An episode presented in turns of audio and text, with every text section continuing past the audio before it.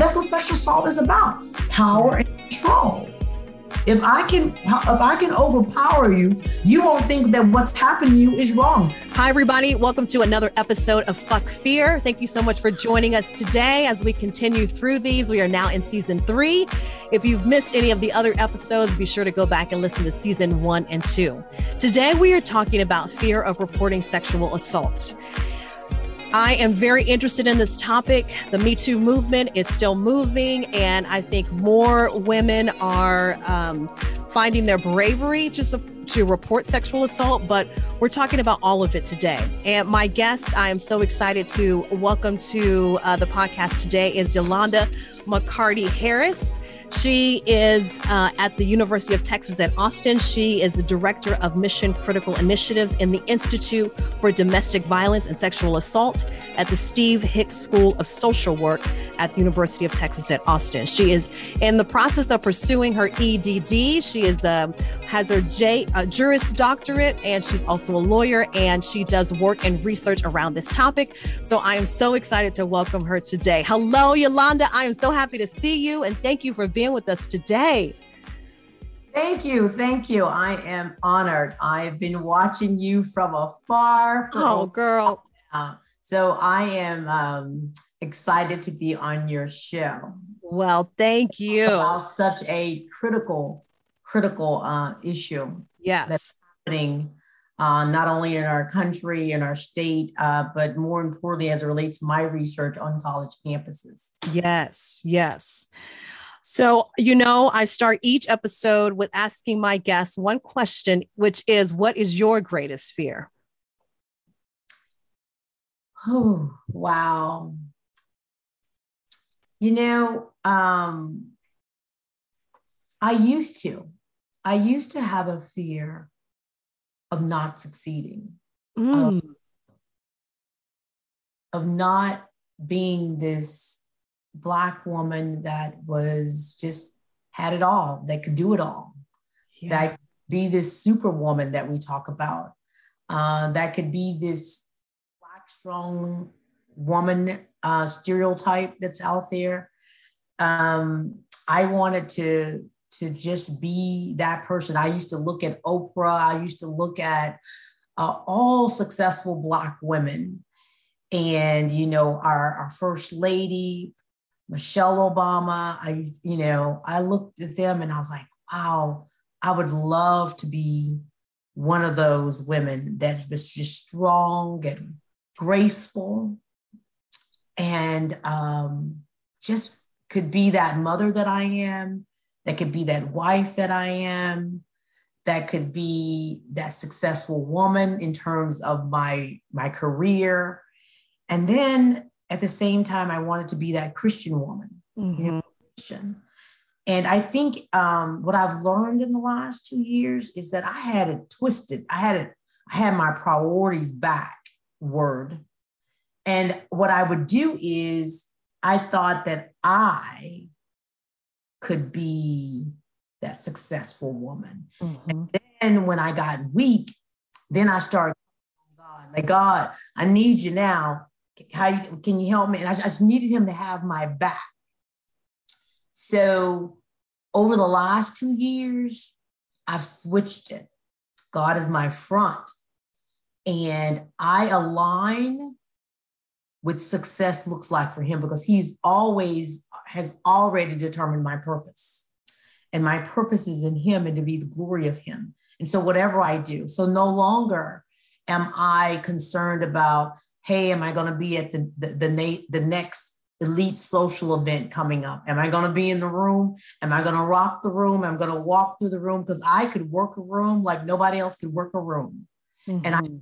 that that you needed to rub shoulders with those individuals and i thought you needed to rub shoulders even within your own work at ut austin and um, but those things are not important to me anymore i'm not going to say they're not important i'm going to say they're not my priority right. so my fear was that i would not be successful Mm. what does that look like girl you don't went to school how many years you been going to school you got a JD, and people were, and people were like, "Wait a minute, weren't you weren't you a lawyer? And I was, I'll be like, yeah. And they're like, now what's that other thing you getting? Uh, why are you getting that? And I'm yeah. gonna put this story. I had someone tell me, and if that person happens to see this show, he'll know who he, whom I'm talking about. And he told me, why are you wasting your time getting that doctorate, the other doctorate? And I was like, well, wait a minute, you got a doctorate. Mm-hmm. But I did not graduate from Southern Methodist Law School either. Why are you not basically pursuing your career in law? You are you are bright, you're intelligent. Why are you not doing that? And I'm mm-hmm. like, really? Yeah. that? I mean, let me be me. If that's what I feel I need to move to the next level, let wow. me and so um I am um yeah, that was my that's my greatest fear. Wow. And I tell you what else, um, imposter syndrome, and I know you've talked about Yeah. Yeah. But I just recently read an article. Brene Brown did a podcast on it that says we need to get that imposter syndrome out of our vocabulary. Seriously. That is a Seriously. made up patriarchal word that basically been used to keep women in their place. Yeah. And yeah. feel like they don't belong in their place. And right. so um I'm good. I, well, I am good now. That was I my- hope you yes. And I hope you realize you are a badass. So I'm reading through your like five page resume. and listening to you speak about your greatest fear, I'm like, those two things don't go together. But I but I understand I it. I understand it because I I understand it. Yep. So don't yep. you ever doubt that you are not successful and that you haven't been. You are successful every morning you wake up. Okay. Yes. So yes, girl, girl, I'm here. I send you every morning around that now. Definitely. Yes. Thank you. Absolutely. Girl, please. I'm trying to keep up with you. Breathing okay. life into me. Yes. Okay. Yes, yes. Okay. So let's get into the topic that uh, we are discussing today, and it's fear of re- um, fear of reporting sexual assault.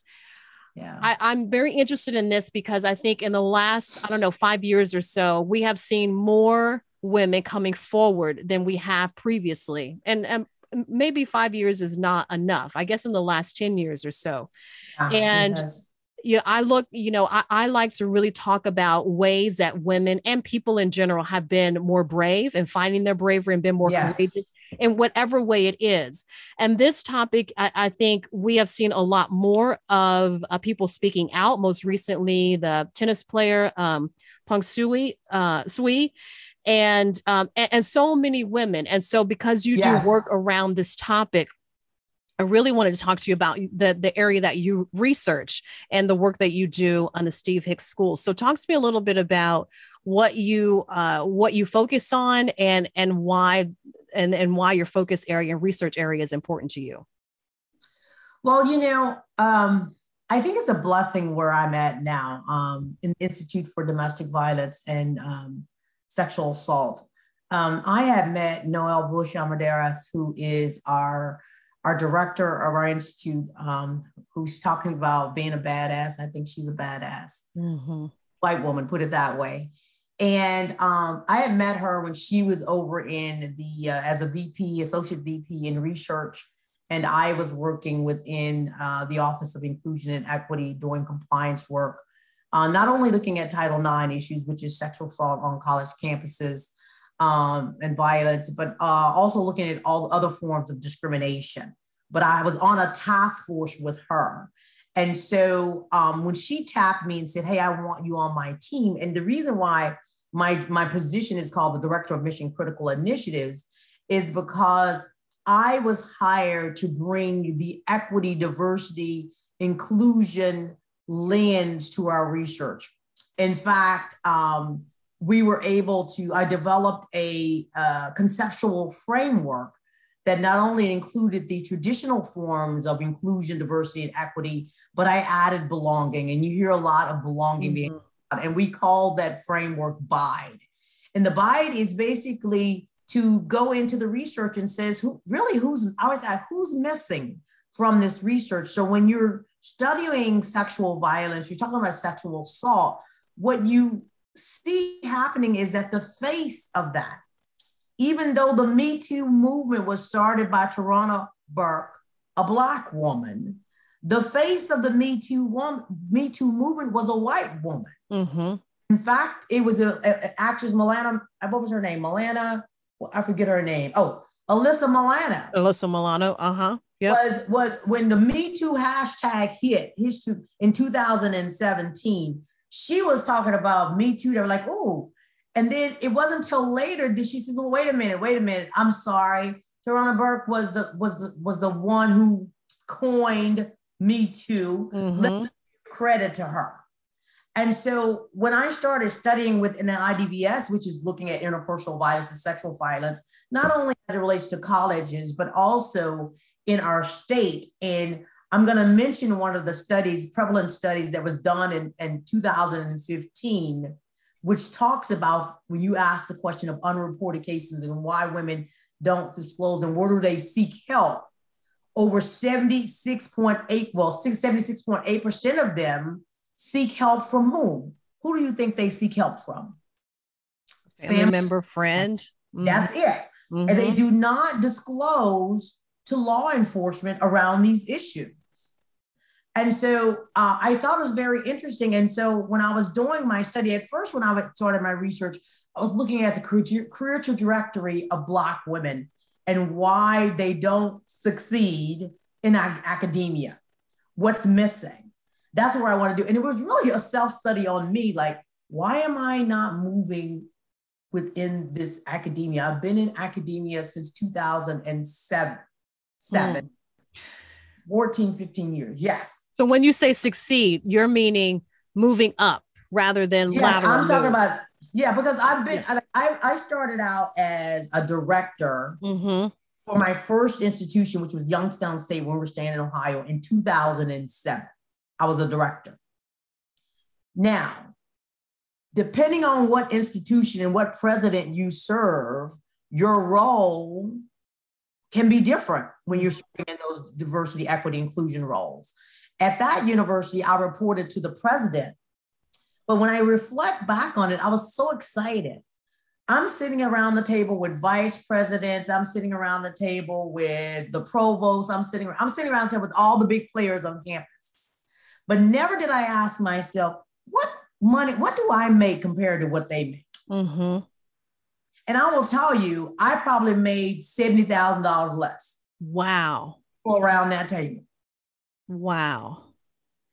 And, but I was so excited, you know, you talk about women not being able to negotiate when they come into a different role. Mm-hmm. Oh, thank you. It was a it was a big jump from what I was making at my other job, working at the city when I was working in the city of Toledo. So I never asked any questions about the pay equity. I remember we did a furlough.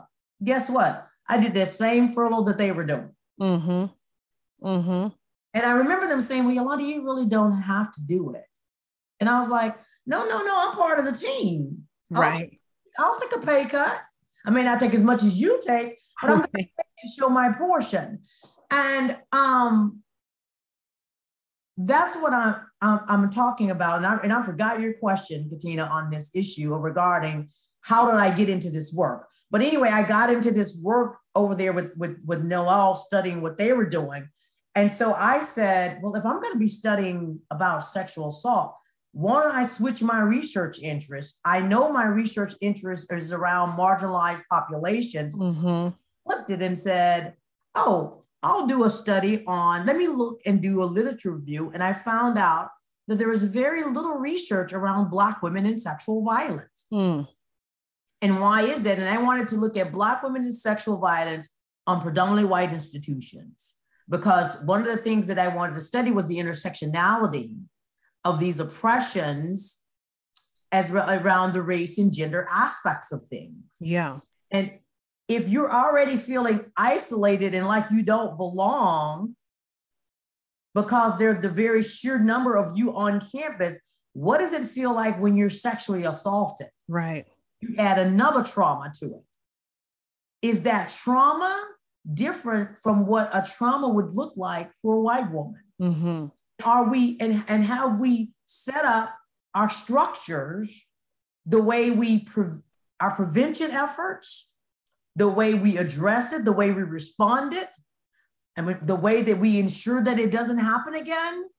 Are we structuring those things? Do our policies look like we're not taking into considering the differences that show up with that trauma? Mm-hmm. Showing up differently. What is it? Are they utilizing the services that are? And I'm going to tell you in the little part of my research that I'm done, my research that I'm doing now, they're showing up differently. How, in what ways differently? Everything is different. For meaning, the ones that I've interviewed, the question is, and you asked this question, where do you go for support seeking efforts? Mm-hmm. Now, we have said that it is across the board that mostly people go to friends and family. But what I'm showing is they're more likely to go to friends as opposed to possibly family because family can also be not of support. They may say yeah. them, but well, put it this way, because most sexual assault on campus is interracial, meaning if a black woman is sexually assaulted, the, the, the accuser is also black. Mm-hmm. And so there's a fear that if I share what has happened to me, this means that brother's gonna go to jail. Mm-hmm. know what they do to our brothers in jail. Right. The family says, you don't need to put our business out like that. Mm. They may say, well, what did you do? Mm. I had a researcher says, wait a minute, let me get this straight. You and the guy were boyfriend, girlfriend. Yes, mama. And you were um you had consensual sex with him on numerous occasions. Yes, mama. But this time you said it wasn't consensual. No, mama. That don't make no sense. Mm. That doesn't make any sense that it's no this time. And then her father says, said, well, I, you know, I got accused falsely. So I definitely don't support what's going on, which would, would happen to you. Um, I got falsely accused and so um, I'm not sure about your story. And you're wow. like, this is your child. Right. You, right. What happened to them was not consensual. Yeah. You're saying it's your fault. It's her fault that she, this happened to her. Yeah. So I'm like, this, this is twisted. And so the question is, they're not also seeking help at our counseling session at counseling. Now we'll right. give you some credit. Our counseling center has began to and have hired more people of color on their staff to be able to address the issues that are happening on college campuses. Yeah. The question is, do our black girls use those the services? Right. Are? And some have told me no, that they don't, they still don't feel comfortable because and, even if you go, there probably there may be a black person, but is that black person been socialized to respond in terms of their counseling from a white perspective? Are they really truly understanding my cultural identity that I'm bringing to the table? Gotcha. Because there is a lot of shame around reporting because of what you mentioned family embarrassment. So there's shame that she has to consider. There is the possibility that the perpetrator will be arrested and go to jail. And if he's black, then I don't want to kick him out of school. I don't want to, you right. know, he's trying to, he's trying, he's trying to get ahead of life just like I'm trying to get a life. Right. Why would I to them? Why would I do that? Yeah. So there's a lot. So my research is basically, and I'm telling you, I'm already getting some some some um, some some some good support around this issue. That's good. Um, I just was on with UT Systems doing a training around um, prevention, and that particular person, I, I, probably can say her name, Krista. I'm going to give you a shout out on Krista Anderson, who used to be the Title IX coordinator. Within her presentation, she talked about intersectionality. Mm. I heard them talk about intersectionality and looking at the various identities that people bring into this, this trauma that's going on and these experiences. And she talked about it because it's all about power and control. Right.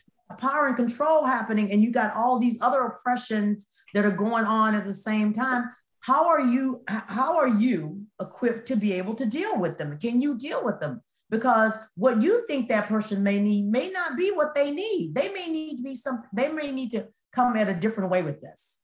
Yeah. And so if you tell them, then that that's reason why within sexual assault they said don't just have them report to police. I believe there's a reason why on college campus there's an administrative side of looking at it that usually has a lower standard than looking at it from a criminal standpoint beyond the reasonable doubt. Sure.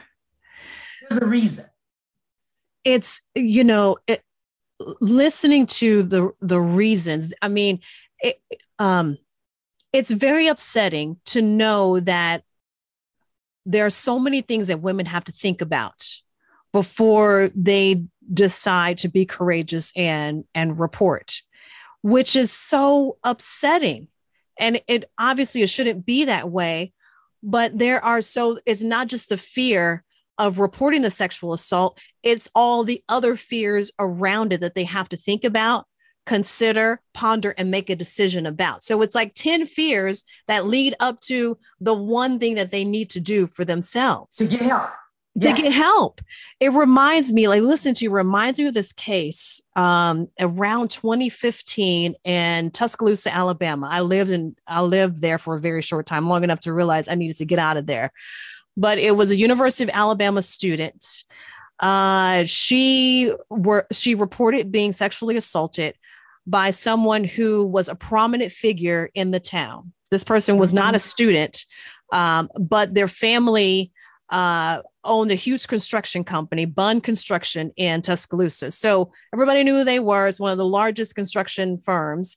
And so she reported it. And then she reported also uh, feeling like she uh, was the perpetrator, like they were blaming her for what happened to her. Mm. And uh, it, it, it just it was a it's a very sad story. She ended up committing yes. suicide, and um, her parents, you know, sued the university or, or sued the uh, um, construction company. The grand jury.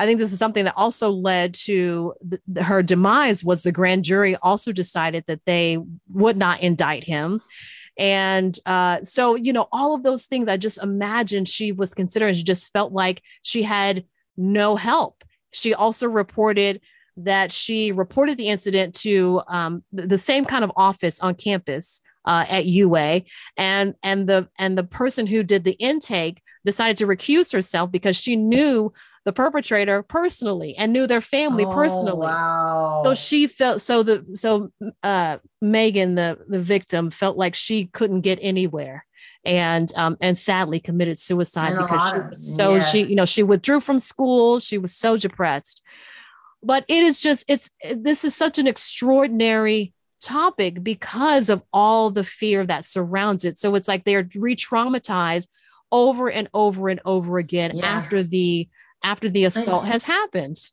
yeah and you know what's interesting too um, we were doing another study uh, that I was on. And um, I'm not going to get too far on there because we haven't actually published it, but it is unpublished right now. But it was looking at the Title IX processes at UT Austin, which can be just pick any type of school looking at the processes. And I thought that, you know, during the period that we were looking at, we were looking at the period of 2015 to 2018. And if anyone can recollect, there was the Obama administration, mm-hmm. Trump administration. So you had all of these laws around addressing, which some people say, critics will say, that you went too far to the left, Obama, with your policies. And there was a lot of changes that were going on responding. So now taking consideration, Trump comes into way, right? Mm-hmm. Then another wave of change. So these administrators we're having to deal with all of these policy changes, not only going on at the federal level, but going on at the state level. The state of Texas was passing its own laws around Title IX, and then dealing with it on campus.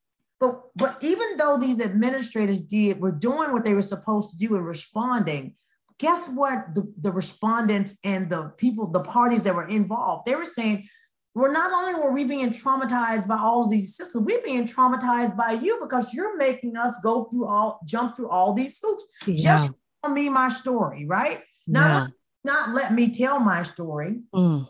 set up according to the state. Now, there's some interesting data around that, right? Did did SB 212, which says that everyone had a mandatory duty to report when something happened, is that really good for the victim? Or not. Mm-hmm. Well, in a way, you kind of hijack that person's trauma and report when they're not even ready to report. They may not yeah. report. Mm. And you got a mandatory report. But on the same on the same end of that, that the statistics show that they're not reporting. So what do you do? So if they're not reporting, and you don't have somebody else reports what's going on, how do you ever deal with it? Right. So if if if if if if, if the statistics on campus show that less than nine percent of women report what has happened to them, then how do you help them? Right. So on one hand, it's not good because you hijack their story. Yeah. And report. But on the other hand, they don't report. So how do you deal with this issue on, ca- on campus? Yeah. If report, you have mandatory. So now you know mandatory reporting. So if you ask administrators, they feel that it's working, that it is working, because even if somebody else's report, that doesn't mean that uh, that you have to basically be the investigator of it. You just basically set them up, and then they, at least at UT Austin, there's a process of dealing with how they're going to, if it's going to go through a true Title IX, or I'm just going to refer you over where you do resources. A lot of time when they're reporting on campus, they're reporting because they need some type of accommodations. They need mm-hmm. those resources to help them get through it. Yeah. I'm, I'm, I'm, I'm, I'm, I'm, I'm definitely supportive of all those behind the scenes that go into the work of not having to investigate, but the other people that that that are helping our students deal with such a such a traumatic issue. Yeah. So, so um, in in your research, Yolanda, how many other campuses are you looking at or have you looked at and how many women are part of that research? And and then I, I want to know what you've learned from the research so far. Well, this is probably my not well, you know, what I'm going to say is not my na- naivety. I was going to say my naivety of not knowing really how research works. Mm-hmm. What's called a case study, and my case study was on you was on a predominantly white institution. Okay. That um, and I was doing that for a reason. So I only wanted to look at at at UT Austin, where where I went to school, because I knew that that was an area that there were not what I call disaggregating the data. When mm-hmm. I mm. say disaggregating the data, I mean they didn't know who was coming in, what race or ethnicity they were. Sometimes they had it. If a person volunteered, they would know, but they didn't basically deal with it in any different way. It was just, it was the same way. Mm-hmm. I said, I want to do it on UT Austin. And I thought that I would find, because I was going to do a qualitative study. And in qualitative study, it's on studying the experiences. And so when you do qualitative study, you know you're going to have a small, small sample size to start out with. You know you're not going to get anything that's what they call generalizable studies, or you can hold any type of generalizable findings to the entire population. So mm-hmm. doing it just on that. So I've been trying to get, um, I'm not going to say exactly how many, but I was trying to get enough of females at UT Austin to talk about their experiences. Mm-hmm. Could have been there for current students. This is both undergrad, graduate students, or even if you had graduated or separated within the university within two years. I really thought that they would be able, that I would be able to get at least six people, put it that way, eight to 10 people to talk to me about this. And I will tell you, it's been like pulling teeth to get people. And what's interesting is I've found more participants by watching social media than I have just based on what we call snowballing, somebody else referring. I get a patient, they refer me to someone else. Because they say it's a private issue, but yet they don't consider sharing it on social media as not being private. Private, yeah. Interesting. I'm like, and I think it's a it's a generational thing. Mm-hmm. That for some reason, if I share my study with the public, these people don't know me. So it's not really sharing my business. Right. But you're a little reluctant to talk to me. I mean, I had a person that I had found and that I was supposed to do a, a review, um, an interview yesterday. And, and that person says, I don't, I can't do it. I just saw my abuser and I'm getting all uh. I can't do it. And um, and I, I, I, I see that person sharing on social media. They're not sharing specifically, but they're sharing that I've been traumatized. Yeah. Like, I've been crying. She was like, I'm crying my, I'm crying my eyes out. And she shows a picture of herself crying. What do you think that's about? There's such a disconnect. Do you think there's that that there is a comfort level with just the device as opposed to a human being there's there's more of a comfort level with not making eye contact and not having the human interaction and connection as opposed to just being know, on the I think I think there's something about there's something about sharing your study where millions of people can see it. I, think I think it is. I think it brings you comfort. Mm-hmm. It's like what they've done studies on Facebook, and you know how people how people um, react to the like button. Like if you get likes, right? Oh wow! Oh, important. Yeah. And so what happens is with Twitter, whatever it is, is that people validate your feelings. Right. But they validate you. And like there's a woman that's dying of cancer. She's on Twitter. And she just wrote yesterday, hey, um, I'm in stage four. Uh, it's a matter of days and I'm gone. Yeah. And you're like, wait a minute, you're dying. Why are you why why are you on social? why, why are you social mediating that, right. that you're dying? And it's just it's just mm. it's just that it's it's like that um yeah it's that juice it's like that. yeah, that it's that the attention that's the attention that, that, people crave yeah that people crave and i mm-hmm. think that her way is because what happens is that when you share your story, you do. People are like, I'm so sorry that happened to you. Right. Your story gets believed. Like they right. in your story, they say, Are you sure? They're not questioning. And a lot of women that the reason they don't seek help is they don't think their story is going to believe. Right.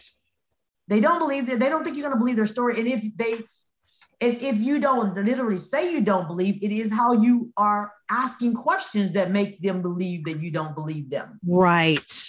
How are you right. asking the questions? Is it trauma informed? Are you questioning their story? Are you saying, well, man, you don't look like you just been sexual assaulted? Why are you laughing? Right. Shows that some women may lie. Some women forget. They don't tell it in a you don't go and talk with the person that's been sexually assaulted and go through a chronological order. You, you don't try you don't try to match that up. Right. And a lot of police officers are trained to ask questions in that manner. Mm-hmm. And they're looking for you to trip up. And they're looking to see if your story is believable. Right. And Rather so, than just believing it. Instead of just saying, I'm, I'm listening, just tell me what happened, please. Right. Right. You know, what you just said matches uh, some stats that I, I want to read from RAINN, um, which is Rape Abuse Incest National Network. Um, yes. It's the nation's largest um, anti sexual violence organization. And right. they have stats about why women don't report. Um, they say a majority of, of sexual assaults are not reported to police. In fact, two out of three go unreported. And here are some of the reasons 20% fear retaliation, which is what you just mentioned. 13% believe the police would not do anything to help. 13% also believed it was a personal matter and it wasn't worth sharing. 8% reported to a different official rather than the police. Um, 8% believed it was not enough to report, mm. it was not important enough to report. 7% did not want to get the perpetrator in trouble, which is, which is what you talked right. about. Mm-hmm. Yep. 2% believed the police would not do anything to help. And then 30% gave another reason or didn't cite a reason at all. So wow. it the, the stats are staggering. And to know that two out of three go unreported, and these are some of the reasons why, it is astonishing to me. Yeah. So I, I want you to talk about why you think it's so difficult for a woman to report. Like what what is the thought process before they decide to report? But first, we're going to take a quick break and then we'll come back and talk about what it takes for a woman, whether it's a college student or just a woman in the world, why, what it takes to, to report a sexual assault. We're going to take a quick break. You guys will be right back. Stay with us. Single socks are so annoying, aren't they? Especially when you're sure you put two socks together in the wash, only to find one of them has pieced out somewhere in between the washing and drying cycle. But your problems are now solved with Solemate socks. They are magnetic socks that stay together in the laundry so you're never left with lost and single socks. Knitted from bamboo, they are the softest socks you'll have in your drawer. They're antifungal, antimicrobial, and they're breathable. So when you need your socks to stay together, grab a pair of Solemate socks, where every sock has a soulmate. Shop online today at solematesox.com. That's S O L E M A T E S O X.com. Welcome back, you guys. Thanks for staying with us. We um, have been talking about stats around not reporting sexual assault and the reasons. So, my question now to Yolanda is what it takes for a woman to decide. And we've seen a lot of it happening uh, recently. Harvey, the women uh, who, who reported sexual assault against celebrities, Harvey Weinstein, Bill Cosby, Jeffrey Epstein, and so many more. And then recently, uh, uh, one of the former communist leaders, um, a, a, famous tennis player, reported. And and I'm sure it took a lot for her to report it, knowing of him and his status. And so people who have status use that as power. So women who know that and realize that and re- realize the power that these perpetrators have, what do you think it takes for a woman to actually make the decision to report it? Well, of course, you you mentioned the big word is um, um, that courageous. I mean, mm-hmm. it, it, you you have to be brave, you have to be encouraged. But I think to me, if I were in a situation like that, and um, and and then my heart goes out to all of those that have been um, sexually assaulted, sexually abused as a child, or whatever it may be. Mm-hmm. Um, my heart goes out to you. But I think that um, if that first person that they come in contact with, if they got the support they needed, it's almost like that first responder. Yeah. The first responder. And I know since most of them, since most of them, according to the study that we did and according to my own research, seek help from family and friends. Um, and to somehow um well that's a real hard one because it, i can't put myself in their shoes what would it take yeah. would, it just be a great great support system a great support system that allows them to tell their story not you second guessing the story mm-hmm. not you asking what did you do um, why do you think this happened to you? Just allowing them to be them in that space. But one of the other things that your range study did not show that the 2015 study that my office did prevalence for, for the state of Texas was that in which my research is showing is they don't even realize it's a crime. They don't believe what's happening to them is actually sexual assault. Really? Like, oh, I didn't know that's what that was. Oh. Experience is not a crime. So if it ain't a crime, then what am I what, what am I what am I reporting? Right. Wow, that's so heartbreaking. I mean, because they I feel mean, like that's, they're if you going, yeah, hmm. if you don't even feel what has happened to you is wrong, then how do you report that that's right. wrong? And so I know with my study, I had to, I was calling it, the first my study was, the title of my study was Erase, Hidden, or Missing Understanding Black Women's Experience in the Fight Against Campus Sexual Assault. That was the title of my study.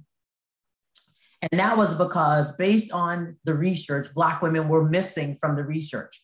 They, if they weren't, if they weren't missing, they were there was erasure happening because you didn't believe your story as to what was happening to them.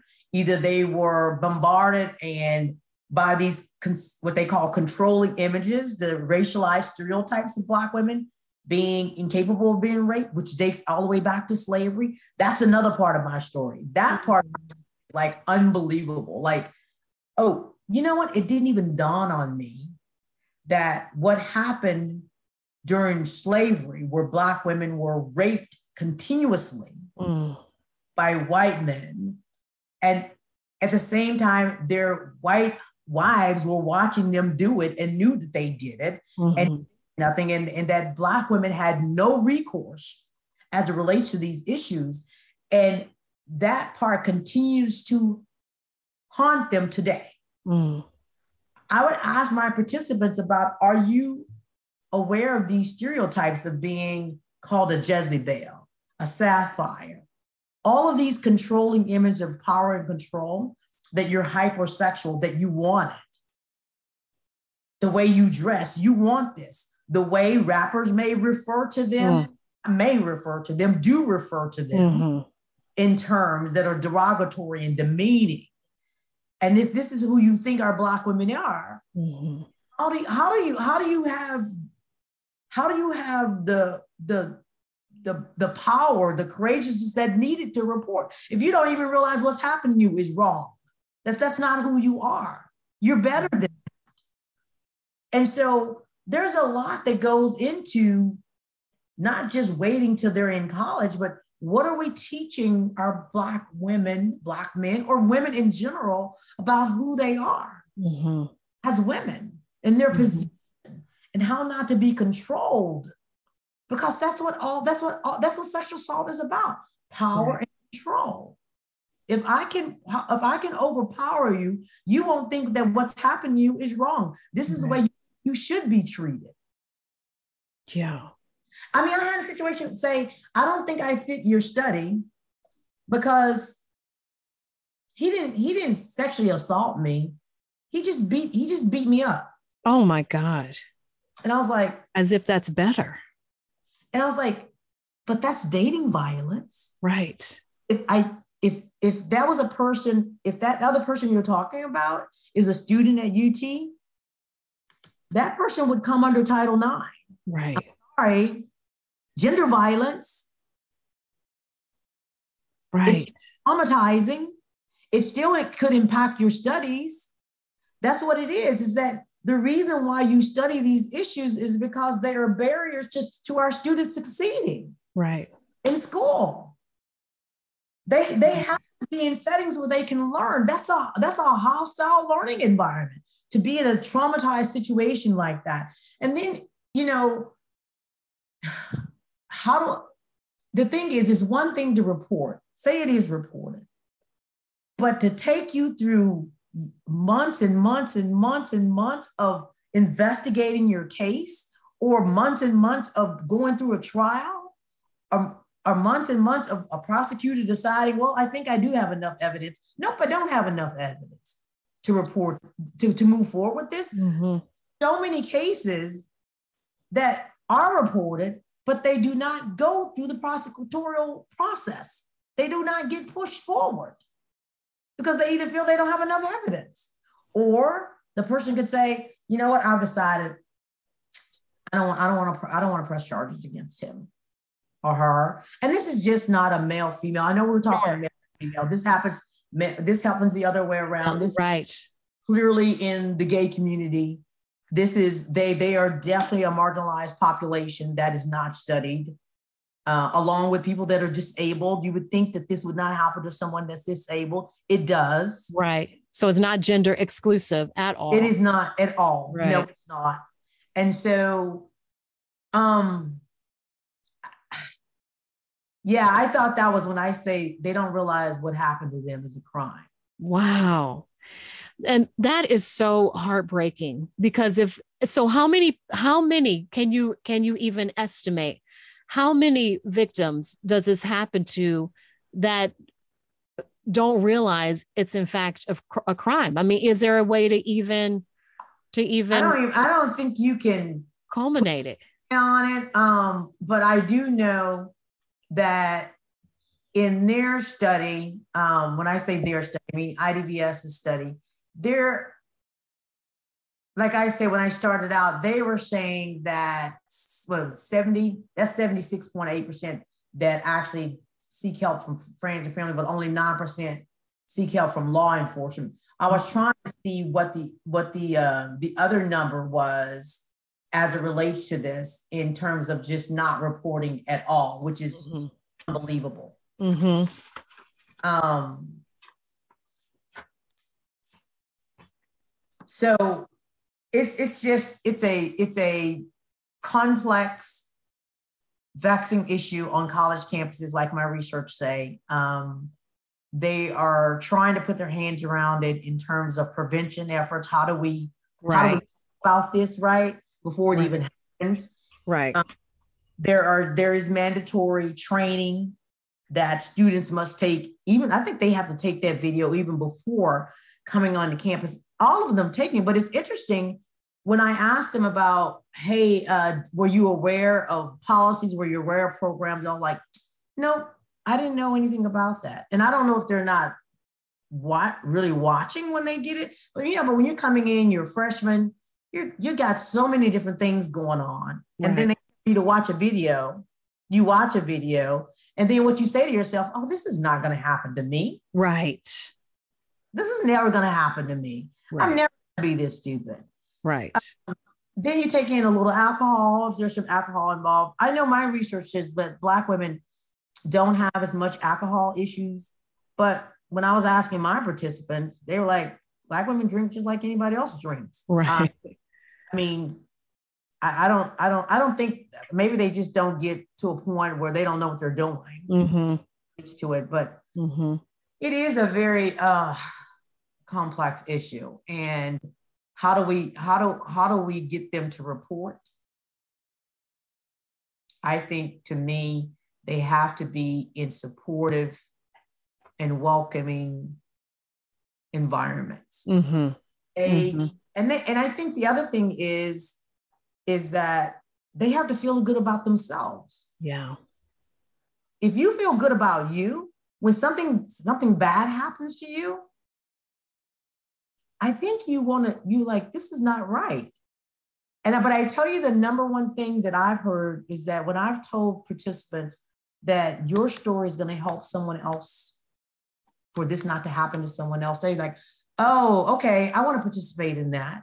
You this this study is going to help someone else. Yes, it's going to basically your story is going to help someone else. Yeah. And if we can get the word out as it relates to it, because I know none of them are asking for it. Um, it's not as the word suggests. Like if I think of sexual assault, I would like, oh, that person had to that person had to rape me. And it's not it may not be rape in, in a sense of violent rape, violent, like a violent taking of, of sexual intercourse. It could be groping, it could be harassing you, it could be stalking you. It could be anytime you say no, it's no. Like I said, it's mm-hmm. like it's no. Even right. if the person I mean, I had a case where a person agreed, and in the middle of it said, I don't want to do it anymore. And the person says, wait a minute, she she she consented. I said, but once she says no, it's no. Right.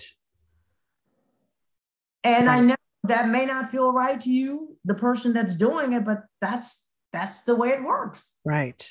And so um it, we have a long way to go. I, I know we got I'm really truly am um I don't want to call it enjoying um I, I just think I, I I like the fact that I'm making a difference. Yeah.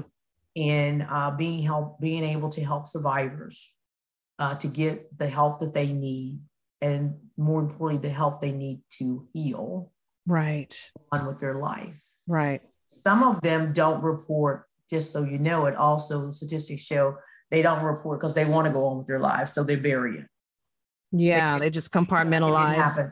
yeah, yeah, and just go on. happen which is just as bad because I think so. There are too. triggers, right? There are triggers later on in life. Yeah. So I want to talk a little bit about prevention because obviously eh, perpetrators don't suddenly become perpetrators once they go to college or once they become adults. And what I constantly think about is this notion that has been with us in this patriarchal society for generations is this term and it's not just a term it's the idea that boys will be boys. But I, you know obviously it doesn't relate to just boys. It is it is people who believe that sexual assault is okay and all the things that fall under that category that you just mentioned. And so i want to talk about how we can sort of turn the tides when people are three years old, four years old, five years old, teaching them how to treat people better. One of the things that my daughter and I talk about, she's 14 in ninth grade, but in middle school, her counselors are fantastic in middle school. And they talk to the children about this is what an unhealthy relationship looks like. And mm. this is how you not only conduct yourselves, but this is what you should expect in a healthy relationship. And if any of these things happen outside of that, then these are the resources that you have. But I don't yes. think there is enough of that happening in schools and enough happening in the household, teaching girls, boys, whatever the gender is, how to not be a perpetrator, how to not sexually assault somebody and uh, and then you you know you get to adulthood and you have all these cases two and three you know gonna go unreported. Like why are these stats so high? So i would love for you to talk about prevention not just from the perspective of in college but before people get to college. Because i think i realized my children understood what i was saying to them when they were 18 months old. So that told me that they could comprehend certain concepts and they can comprehend when no is appropriate.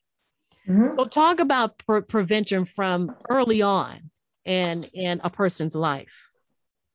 I you know, I think you hit it on the the head about teaching about what's a healthy relationship and what's not. Um also to me just a big one is just respect. Mm-hmm. respect. Um I know I have a son that's in college, and um, I, I I got a call from actually the girlfriend that was saying um, that he was being disrespectful, and that uh, the first thing I asked, like, has he put his hands on you? What you know, anything like that? And she's like, no, he, he threw my purse down or something like that. And and the thing I said was, you guys are not in a healthy relationship. Mm-hmm normalize the fact like, well, you know, I get mad at him and I yell, he gets mad at me and he yells. And if you're doing that that that much yelling, put it this way, if it got to a point where you think you needed to call me mm-hmm. and you are basically what 23 haven't have graduated from college and you're calling me then that's not a healthy relationship i so i think we just need to first of all which i think mothers do or parents do about putting your hands on someone. Mm-hmm. You've heard the thing, don't put your hands That's not nice for you to put your hands on individuals. Um, and I think that normalizing that behavior to say when a boy does certain things or a boy has, say, a boy has several girlfriends and and are not being respectful to all of them and says, oh, he's just being a boy. Mm-hmm. That's not the language that we want to use. We want to start that that relationship of teaching our children the basic values of respect, right. honesty, being honest, having those values of care and love. And I think if you have those, just those traditional concepts and values that each of us teach, treat, treat, treat, you know, treat someone as you would like to treat yourself, that those things go a long way in dealing with these issues around assault. Because if assault is around power and control, you don't control and have power on someone that you love mm-hmm. that you care about or that you respect. Those things don't add up. And, and I'm not sure how how that part when you say i do love a person how does that get twisted with doing and, and, and behaving the way that this happened that you feel that you have to beat up on a person you got to take something mm-hmm.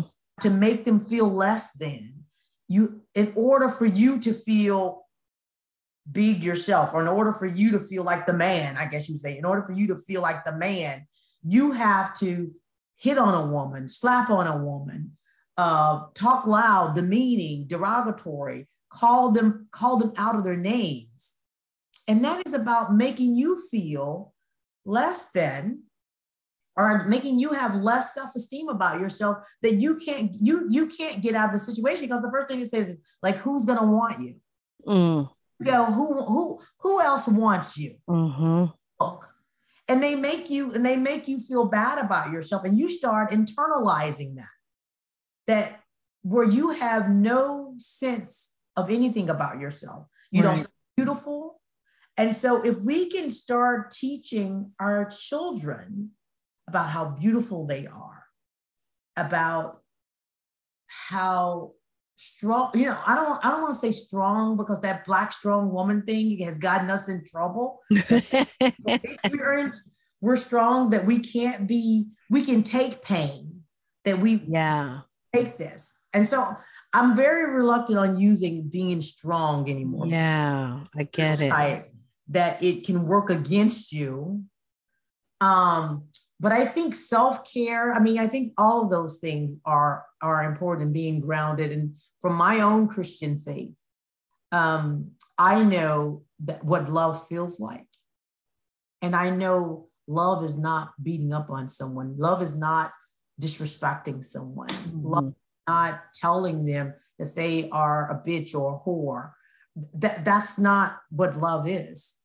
And if you gotta make yourself feel good by making others feel less that's that's not what we need that's mm-hmm. not boy that's not to me a boy that is not how i would teach my boys to be boys right. i've never ever i have two boys myself yeah. and i've never ever i've always talked about respecting young women and i remember langston when he went on his first little date to the prom the mother called me i was i had moved away and he was gone she's like oh, he opened the door for her.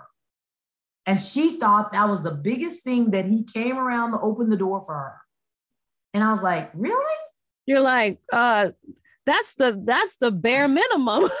exactly. I'm that's like, not the maximum. And she was like, and then she was like, and he bought her corsage or flower. And I was like, uh, I think those are all the things that you're supposed to do. Right. And he treats you, and so you can, you know that old saying where watch how watch how a man treats his mother. Yes. Watch how he treats his mother, and yes. then know how he'll treat you. Yeah. Yeah. And um I just appreciate you talking about this. Yes. Issues around um sexual assault, sexual violence, sexual abuse are some of the same issues around just women feeling um, bold and courageous and beautiful. Right. And if we can feel that, I just think that we can um, and surround. And to me, the other one is surround yourself with people that love you. Yeah. Um, and to tell you that it's not right. And a lot of the women that did not realize what happened to them was wrong, was like, this is not right. It was other women in their spaces that they finally told that says, that's not right. And then when they start telling a similar story, like, well, that happened to me. And then, and then it started clicking. Mm.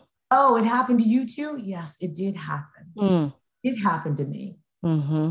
They can get out of that. I'm just going to hold this all in. Yeah. Just think, I don't think it's good. I think that there's a reason why you have friends. There's a reason why you have family. There's a reason why you have people that you love. And for them to be that other voice in your head that helps you recognize things that you may not know that's going on yourself. And so, right. Well, as we um, come to an end, I'd love for you to give a few tips of advice to someone who is needs to report something and is afraid to do so? One, I think, is know that there is help. There is help. And I know you had talked about resources. Um, there is, you know, anyone can Google it, you know, the, the National um, rape crisis center. Although you know what, I had one of the studies showed that that women don't go reporting there, which is interesting. That they said that they don't report to the crisis lines. Why specifically to the to the crisis line itself? Well, when it, when it looked at the when it looked at the research, that was like, who where do they go for help? Mm-hmm. That was one of the ones that were they had. this is for Texas, right? This is reported done by IDVSA and the crisis hotline only had 1.6% of the participants in that study. They were the last that people would go to. Wow. Based on family, friends, intimate partners, social workers, law enforcement, medical care, sexual assault. And that may be because they're that, you know, talking on the phone to someone may not be personal enough. Right you you actually need someone that you can see, touch, feel. Uh, but I do know that those crisis hotlines do good work, and so I'm just saying there is help, and just realize you're not alone. Right. You're not alone, and do not try to deal with this on your own. To me, that's the worst thing you can do. Mm-hmm. Hold all this in because it will just eat at you and eat at you and eat at you. And you will not get the help that you can get. Yeah. I think the two, if like if you're on a college campus, never go anywhere by yourself, mm-hmm. except to a party. Schedule it ahead of time that you have another partner with you, another person, which is could be your bystander, your person that will pull you away when they see things not happening the way that you have. So always have that person. Third would be be okay with you. Uh, be okay with you that you that you are good enough. Um, one of the things when I was thinking about when I said my greatest fear of not succeeding, along that same line was the fear of am I good enough? Mm. Good enough for wherever I'm at. And I think that I'm not trying to go into a self blame that women that happen this happened to them or women who have low self esteem. I am not saying that. I am not saying that at all.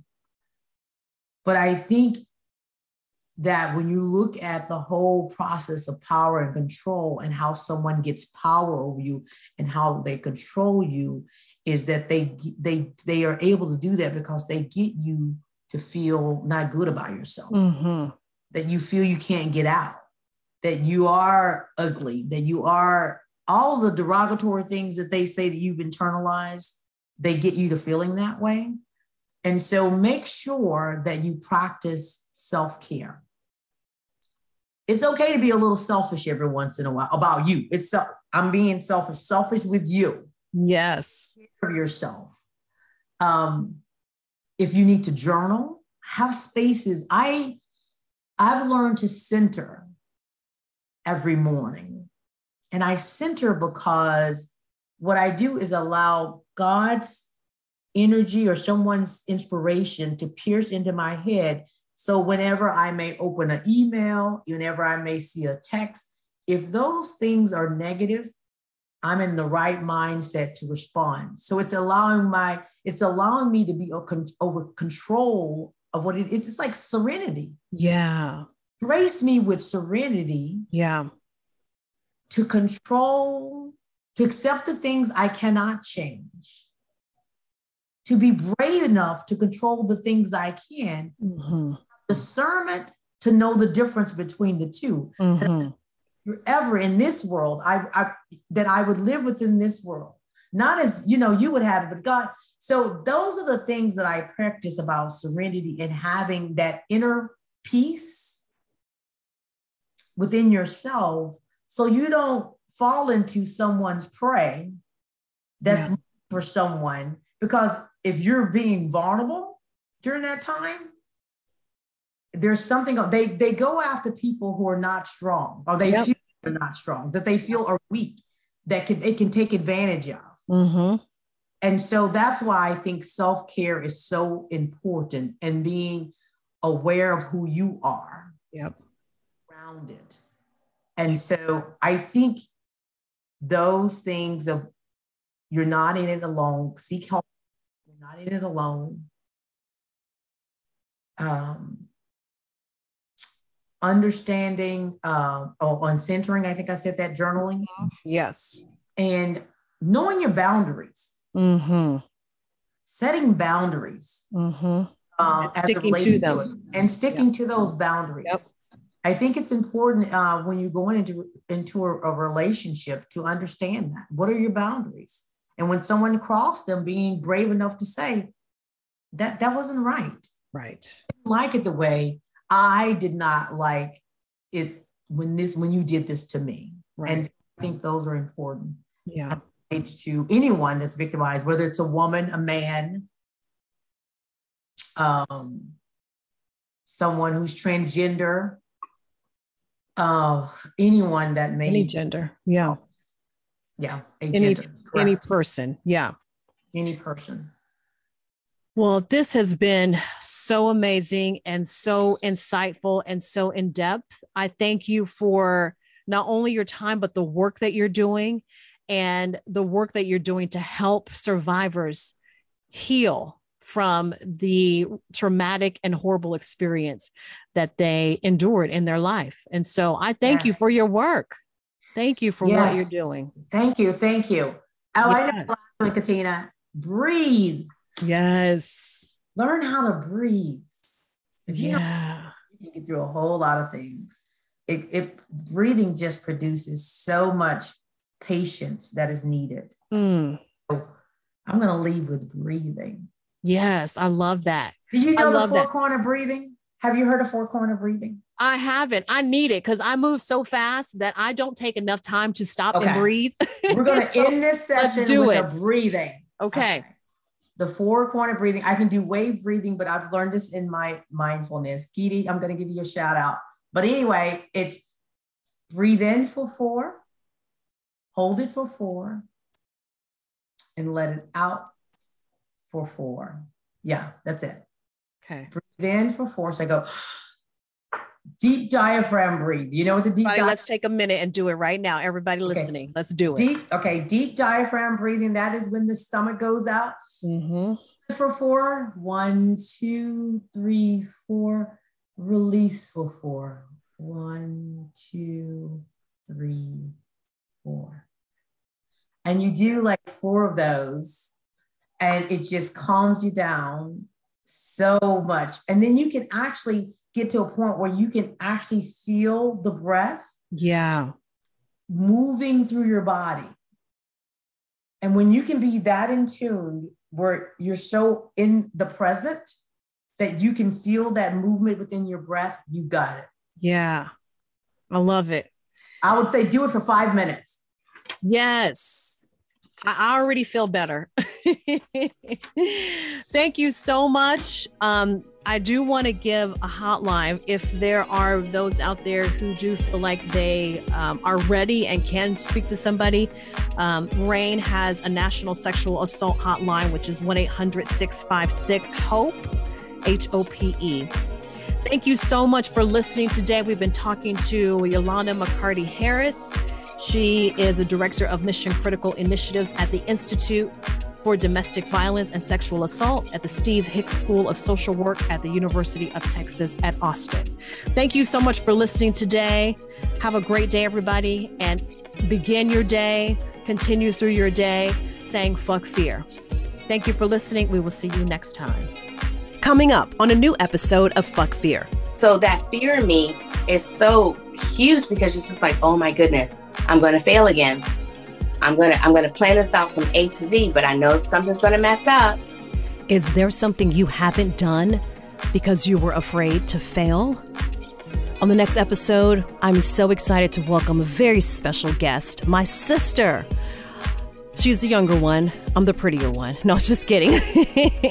she comes on the podcast to talk about something she's in the midst of right now, which is fear of failure, which is something I think as entrepreneurs, as professionals, as humans, we all face.